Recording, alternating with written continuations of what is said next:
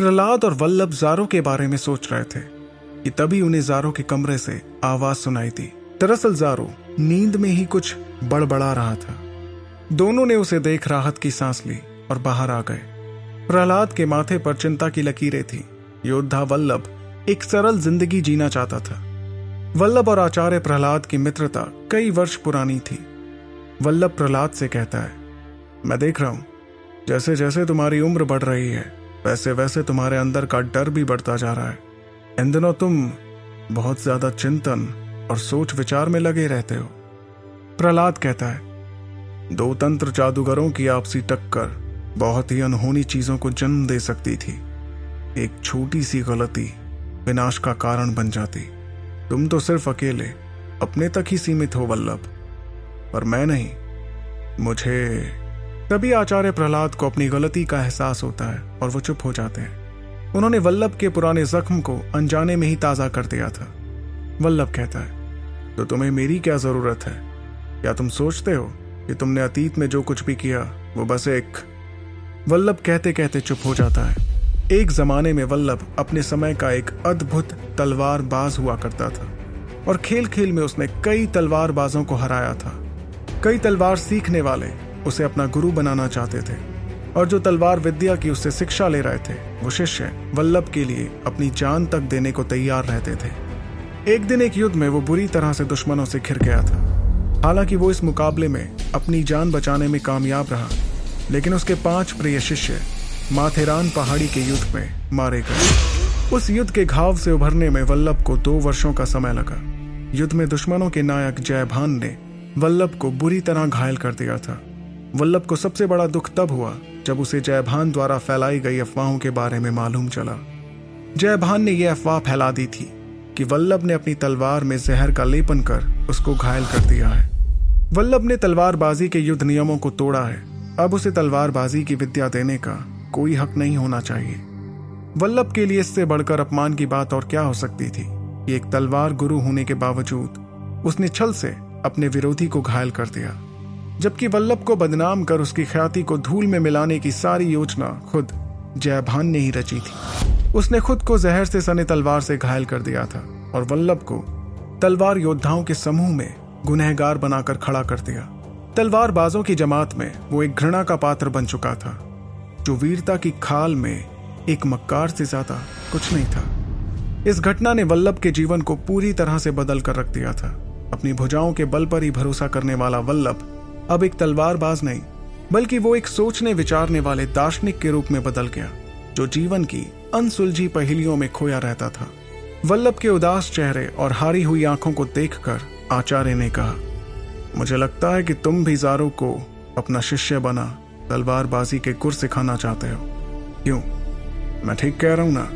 वल्लभ धीमी आवाज़ में आचार्य प्रहलाद से कहता है, जब मैंने जारो को तलवार की मुठ से धक्का दिया और वो फिर से वापस निडरता के साथ मेरे सामने निहत्ता ही मुकाबले के लिए खड़ा हो गया था। तो मुझे उसमें अपनी जवानी की झलक नज़र आई। मुझे लगा जैसे कि एक अधेड़ उम्र के थके हारे वल्लभ के सामने नौजवान वल्लभ पूरे जोश और वीरता के साथ खड़ा है। प्रहलाद ने कहा, तुम चाहो तो तुम भी उसे अपना शिष्य बना सकते हो वल्लभ। हम दोनों देखेंगे कि वो किसकी विद्या जल्दी सीखता है। वल्लभ ने तुरंत कहा, नहीं नहीं मैं उसे अपना शिष्य नहीं बना सकता। मेरे कई दुश्मन हैं, जो मुझे मारने के लिए मौके की तलाश में घात लगाए रहते हैं। लेकिन तुम ना केवल राजतांत्रिक हो, बल्कि जादू और तंत्र साधना के निर्देशक भी हो। तुम ही उसके लिए सर्वश्रेष्ठ हो। तुम्हारे पास दोनों ही चीज़ें हैं, शक्ति और सामाजिक सम्मान, जो तुम्हें किसी का गुरु होने के लिए संपूर्ण बनाती है। तुम मुझ पर व्यंग्य कर रहे हो, वल्लभ। प्रहलाद ने लगभग उसे छेड़ते हुए कहा, नहीं, मैं सिर्फ़ वही कह रहा हूँ जो सच है। उसी समय जारो, जो सोकर उठ गया था, वो अपने बिस्तर पर बैठा, खिड़की से बाहर देख रहा था। नदी की लहरें उसकी बोरियत को कम नहीं कर रही थीं। अपने चेहरे पर कई चेहरे लगाने की योग्यता रखकर, अपनी असली पहचान को छुपा लेना एक कौशल है, जिसके कई फ़ायदे हैं। तो उसका बहुत बड़ा नुकसान भी है। पल पल बदलते इस खतरे से भरे संसार में खुद को बचाने के लिए आदमी गिरगिट की तरह रंग बदलने की क्षमता विकसित कर लेता है। पर एक दिन वो भूल जाता है कि उसका असली रंग क्या है। जारो प्रहलाद और वल्लभ से अब तक झूठ कहता आया था, लेकिन उसका मकसद कभी उन्हें नुकसान पहुंचाना नहीं था, बल्कि खुद की सुरक्षा के कारण ही वो ऐसा कर रहा था। जल्दी जारो ये समझ गया था कि प्रहलाद और वल्लभ बुरे लोग नहीं हैं। उसे इन दोनों से कोई खतरा नहीं है।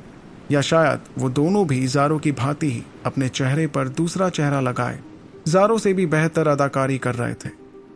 ये विश्वास से कौन कह सकता है?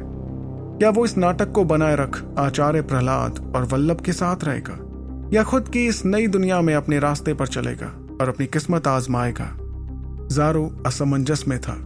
लेकिन समस्या ये थी कि उसने अपने चेहरे पर मासूम लड़के के चेहरे को लगाकर उन्हें यह विश्वास दिला दिया था। कि वो बेहद नाजुक और कमज़ोर है। आखिर एक कमज़ोर लड़का उन्हें ऐसा क्या दे सकता था, जो उन दोनों के किसी काम का हो? तो मान, तंत्र संघ का एक ऐसा संगठन था, जिनमें कई राज्यों के तांत्रिक संगठन शामिल थे। हर राज्य के तांत्रिक संगठन, जो तोमान संघ में शामिल थे, वो बेहद शक्तिशाली और धनी थे। अपने राज्यों में उनका प्रभाव रहता था। राजा और शासन के लोग उन्हें बहुत सम्मान से देखते थे। जब भी कोई युद्ध की स्थिति पैदा हो तो राज्य एक दूसरे के साथ आक्रमणकारियों के खिलाफ खड़े हों। इसी मकसद से ये एक राजनीतिक मित्र संगठन बना था। लेकिन हकीकत में ऐसा कुछ भी नहीं होता था। कुछ राज्य साथ मिलकर युद्ध के लिए तैयार होते और कुछ खुद को युद्ध से दूर रखते। हर एक राज्य के अपने अपने हित थे और वो उन्हीं हितों को ध्यान में रखकर निर्णय लेते थे।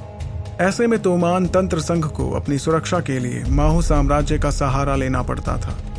माहू साम्राज्य की सेना हमेशा ज़रूरत के समय तोमान तंत्र संघ के साथ खड़ी होती। बदले में तोमान तंत्र संघ माहू राज्य को अपनी जादू, तंत्र मंत्र की सहायता और अपनी कमाई का हिस्सा देता था। हज़ारों की संख्या में जब तोमान से लड़के गायब होने लगे तो माहू साम्राज्य ने अपने श्रेष्ठ तांत्रिकों को उनकी खोज में भेजना शुरू कर दिया। और इसी कारण से प्रहलाद और वल्लभ यागोर के टापू पर गए थे। दूसरे साम्राज्य माहू और तामोन के संबंधों को पसंद नहीं करते थे। इसलिए माहू के खिलाफ उन्होंने गोरिल्ला युद्ध छेड़ रखा था। माहो साम्राज्य और अन्य राज्यों में तनाव बढ़ा हुआ था, जिस कारण माहो सेना सुरक्षा को लेकर सदैव चिंतित रहती थी। प्रहलाद ने जारो को इस तनाव के बारे में बढ़ा चढ़ाकर बताया था और ये भी झूठ बोला था इन राज्यों के आपसी टकराव में काले जादूगर और तांत्रिकों का भी कुछ हाथ है। उसने जारो से कहा कि, जारो, तुम्हें बहुत सावधान रहना चाहिए। यदि तुम कहीं भी अकेले गए तो काले जादूगर तुम्हें एक लाश में तब्दील कर, नर पिशाच बनाकर तुमसे अपने कार्यों की सिद्धि करेंगे। जारो ने सोचा, लाश बनकर दूसरों के लिए काम करने से यहीं मर जाना बेहतर है। वल्लभ ने जारो से पूछा, तुम अग्नि तंत्र साधना में किस स्तर पर पहुँच चुके हो? जारो ने कहा मैं केवल छोटे छोटे अग्नि के गोले ही उत्पन्न कर सकता हूँ। वल्लभ ने आश्चर्य दिखाते हुए कहा, सिर्फ़ दो छोटे आग के गोले इतनी सी तंत्र मंत्र की जानकारी के साथ इस जगत में तुम्हारा जीवित रहना संभव नहीं है। तो मुझे क्या करना चाहिए? वापस मैं यागोर के टापू पर चला जाऊँ। शायद मैं वहाँ सुरक्षित रह सकूँ। चिंतित होकर जारो ने पूछा। जारो प्रहलाद और वल्लभ के दिमाग में चल रही बात को शायद पहले ही पढ़ चुका था। लेकिन अब भी वो मायूस और सरल होने का दिखावा कर रहा था। वल्लभ ने दार्शनिक अंदाज में कहा, वापस उसी निर्जन टापू पर, जहाँ तुम अपनी पूरी जवानी बर्बाद कर धीरे धीरे बूढ़े और गुमनामी की मौत मारे जाओगे। तुम्हारे जीवन का क्या महत्व रह जाएगा, जारो? जिसे दुनिया याद ना रख सके, वो ज़िंदगी ज़िंदगी नहीं। जारो बेचैन होकर कहता है, कृपया मुझे बताइए, मैं इस संकट से कैसे निपट सकता हूँ? शुरुआत से ही जारो ठीक वैसा ही कर रहा था, जैसा प्रहलाद और वल्लभ चाहते थे। लेकिन हकीकत कुछ और ही थी। वल्लभ ने कुछ सोचते हुए कहा, तुम अभी नौजवान हो। क्यों ना तुम तंत्रशाला में प्रवेश ले लो और कुछ वर्षों तक तंत्र विद्या और जादू टोने का अध्ययन करो। वहाँ न केवल तुम्हें सुरक्षा मिलेगी, बल्कि धीरे धीरे तुम अपनी तांत्रिक विद्या द्वारा जादुई कलाओं में माहिर हो शक्तिशाली बन पाओगे। जारो वल्लभ के इस प्रस्ताव से खुश हो जाता है। उसकी खुशी देखकर वल्लभ कहता है, लेकिन एक समस्या है। माहो साम्राज्य की तंत्रशाला इस धरती की श्रेष्ठ तंत्रशालाओं में से एक है। इस समय तो वो नए विद्यार्थियों को अपने यहाँ प्रवेश नहीं देते। आचार्य, क्या कोई दूसरा उपाय नहीं है तंत्रशाला में प्रवेश करने का? जारो घबराहट में पूछता है। प्रहलाद वल्लभ की ओर कृतज्ञता और धन्यवाद के भाव से मुस्कुराया। और एक तंत्र विद्या की किताब हाथ में लेकर पढ़ने का दिखावा करते हुए आगे जाकर एक कुर्सी पर बैठ गया। वल्लभ जारो के कान में जाकर फुसफुसाता है। आचार्य प्रहलाद, माहू साम्राज्य की तंत्रशाला के प्रधान निदेशक हैं। यदि तुम उनसे निवेदन करो और वो चाहे तो तुम्हारा प्रवेश आसानी से हो जाएगा। क्या सचमुच? जारो, उत्तेजित हो प्रहलाद की ओर मुड़ता है और कहता है, तंत्र योद्धा प्रहलाद या तुम मुझसे कुछ कह रहे हो? बताओ, मैं तुम्हारे लिए क्या कर सकता हूँ? जारो प्रहलाद से याचना की मुद्रा में कहता है, क्या आप मुझे माहू की तंत्रशाला में शामिल करवा सकते हैं? मैं अभी जादू और तंत्र के ज्ञान से वंचित हूँ। यदि आप चाहें तो मैं तंत्रशाला में प्रवेश पा, तंत्र और जादू की विद्या सीख पाऊँगा। प्रहलाद के माथे पर बल पड़ जाता है। वो जारो के मन से खेलने की कोशिश करने लगे। उत्तर ना पाकर जारो की आँखों में थोड़ी उदासी उतर आती है। तभी आचार्य प्रहलाद ने कहा चिंता मत करो। तुम तंत्रशाला में प्रवेश पा सकोगे। इतना सुनते ही जारो ने खुश होते हुए कहा, धन्यवाद तंत्र योद्धा। अब तुम मुझे तंत्र योद्धा नहीं, गुरुदेव कहकर बुलाओगे। आज से ही तुम मेरे शिष्य हो। प्रहलाद वल्लभ को देखकर खुश होता है। वल्लभ को प्रहलाद ने यागोर से लड़ने के लिए ही यहाँ बुलाया था। यदि यागोर जीवित होता तो प्रहलाद और उसके बीच भयानक युद्ध निश्चित था। प्रहलाद चिंतित था। कि माहू साम्राज्य के खिलाफ खड़े राज्यों के साथ यदि यागोर मिल गया तो उसके पास तंत्र मंत्र जादू टोने के साथ साथ सैन्य बल की शक्ति भी आ जाएगी। और फिर वो तोमान तंत्र संघ और माहू साम्राज्य की सुरक्षा के लिए बहुत खतरनाक साबित होगा। प्रहलाद ने जारो को जब यागोर की समाधि के पास देखा, देखते ही उसके मज़बूत आत्मबल को महसूस कर लिया था। और वो उसे भविष्य में एक महान जादूगर तांत्रिक बना, तंत्र शक्ति की पताका को युगों युगों के लिए ऊँचा उठाकर तंत्र संघ और माहू साम्राज्य की सुरक्षा को सुनिश्चित कर देना चाहता था। जारो ने प्रहलाद से पूछा, क्या बिना मंत्रोच्चारण और झाड़ फूक के जादू टूने का प्रयोग किया जा सकता है? वास्तव में उसे जप और मंत्रोच्चारण करना पसंद नहीं था। उसने जब अग्नि तंत्र को सिद्ध कर आग के गोले प्रकट किए थे तब भी उसने किसी भी तरह का कोई मंत्रोच्चारण या झाड़ फूक की गतिविधियाँ नहीं की थी। उसने अपनी सारी एकाग्रता से ऊर्जा को अग्नि के केंद्र पर लगाकर आग के गोले प्रकट किए थे। प्रहलाद ने कहा, निश्चय ही बिना झाड़ फूक और मंत्रोच्चार के भी तुम ये कर सकते हो। जब तुम एक स्तर तक अपनी ऊर्जा को केंद्रित कर पाने में समर्थ हो जाते हो तो ये संभव होता है। इतना कहकर प्रहलाद ने वल्लभ की तलवार को छुए बिना हवा में लहरा, सीधे सामने के दरवाजे में आर पार कर दिया। जारो अपने नए गुरु का ऐसा करिश्मा देख, अचंभित हो, खुशी से चिल्लाया। अद्भुत गुरुदेव, कमाल की शक्ति है आपकी। जारो अपने गुरु को पसंद करने लगा था।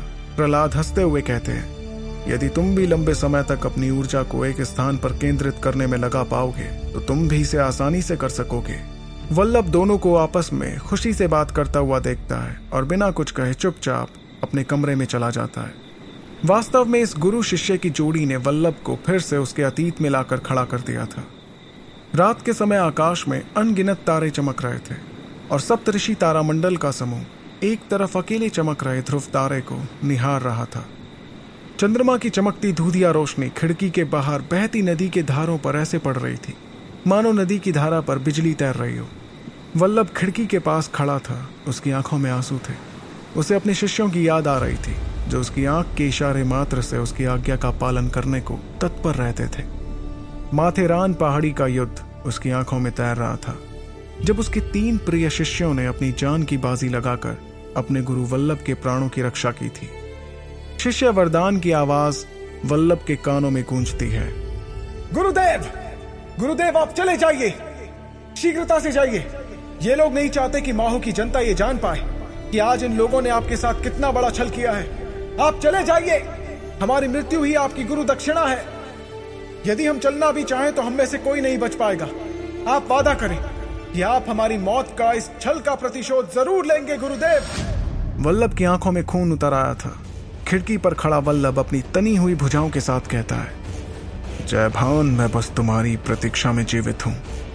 वर्षों से मैं तुमसे नहीं मिला तो इसका अर्थ ये नहीं है कि मैं अपने प्रतिशोध की प्रतिज्ञा भूल गया हूँ। मेरे प्रिय शिष्यों की मृत्यु का तुम्हें जल्द ही मूल्य चुकाना होगा। तुम्हारी गर्दन को जब मेरी तलवार तुम्हारे धड़ से अलग करेगी, तभी मुझे चैन और मेरे प्रिय शिष्यों की आत्मा को शांति मिलेगी। क्या वल्लभ के प्रतिशोध में जारो और प्रहलाद साथ खड़े होंगे? क्या जयभान अपने शक्तिशाली राज्यों और सेना के साथ वल्लभ को भी उसके साथियों सहित मार डालेगा? या संकट में मौका देखकर अपना रंग बदलेगा? जानने के लिए सुनते रहिए। जारोज अनसीन वर्ल्ड मेरे, यानी आर्य रेवांश के साथ, सिर्फ़ और सिर्फ़ पॉकेट एफ़ पर।